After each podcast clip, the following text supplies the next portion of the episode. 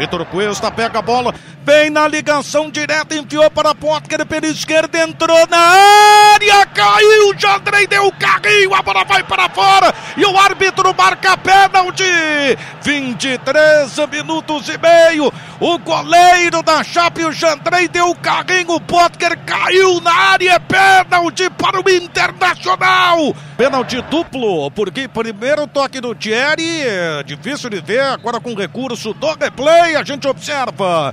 E depois o Jandrei. Arena Condá, Chapecó. Jandrei está agora pulando na linha do gol, deu um soco no travessão, pula Jandrei, Nico Lopes vai para a bola, correu, bateu, líder!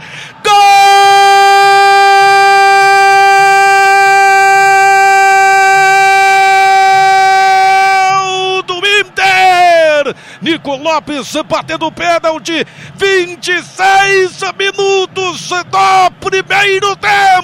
Bola de um lado, goleiro do outro.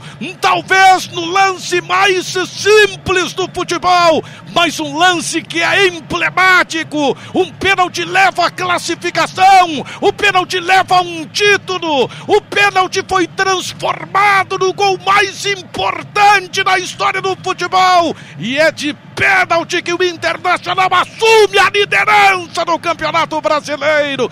Nico Lopes da simplicidade. O Inter atinge o ponto máximo da rodada. Um para o Internacional, zero para a Chapecoense. Conta a história do gol na Bandeirantes, em Chapecó, Matheus da Vila. Tem que respeitar o líder do Campeonato Brasileiro. O São Paulo vai ter que engolir o Internacional. É primeira posição nos pés de Nico Lopes. Pênalti marcado, tranquilidade do uruguaio. Olho no olho com Jandrei. Foi pra bola e de perna esquerda. Apenas deslocou o goleiro da Chape. Bola num lado, o goleiro no outro. É líder do Brasileirão agora, Cláudio Duarte.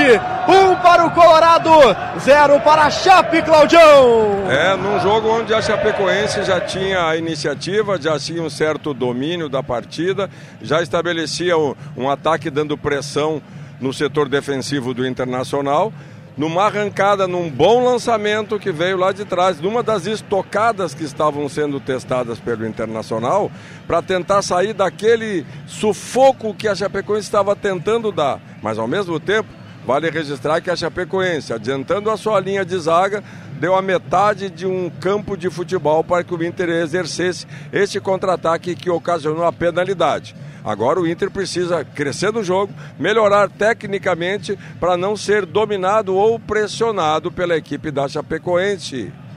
E no sétimo gol de Nico Lopes no Campeonato Brasileiro, o Inter volta à liderança da competição, chega a 52 pontos, São Paulo é segundo com 50, o Colorado é líder do campeonato, Daniel.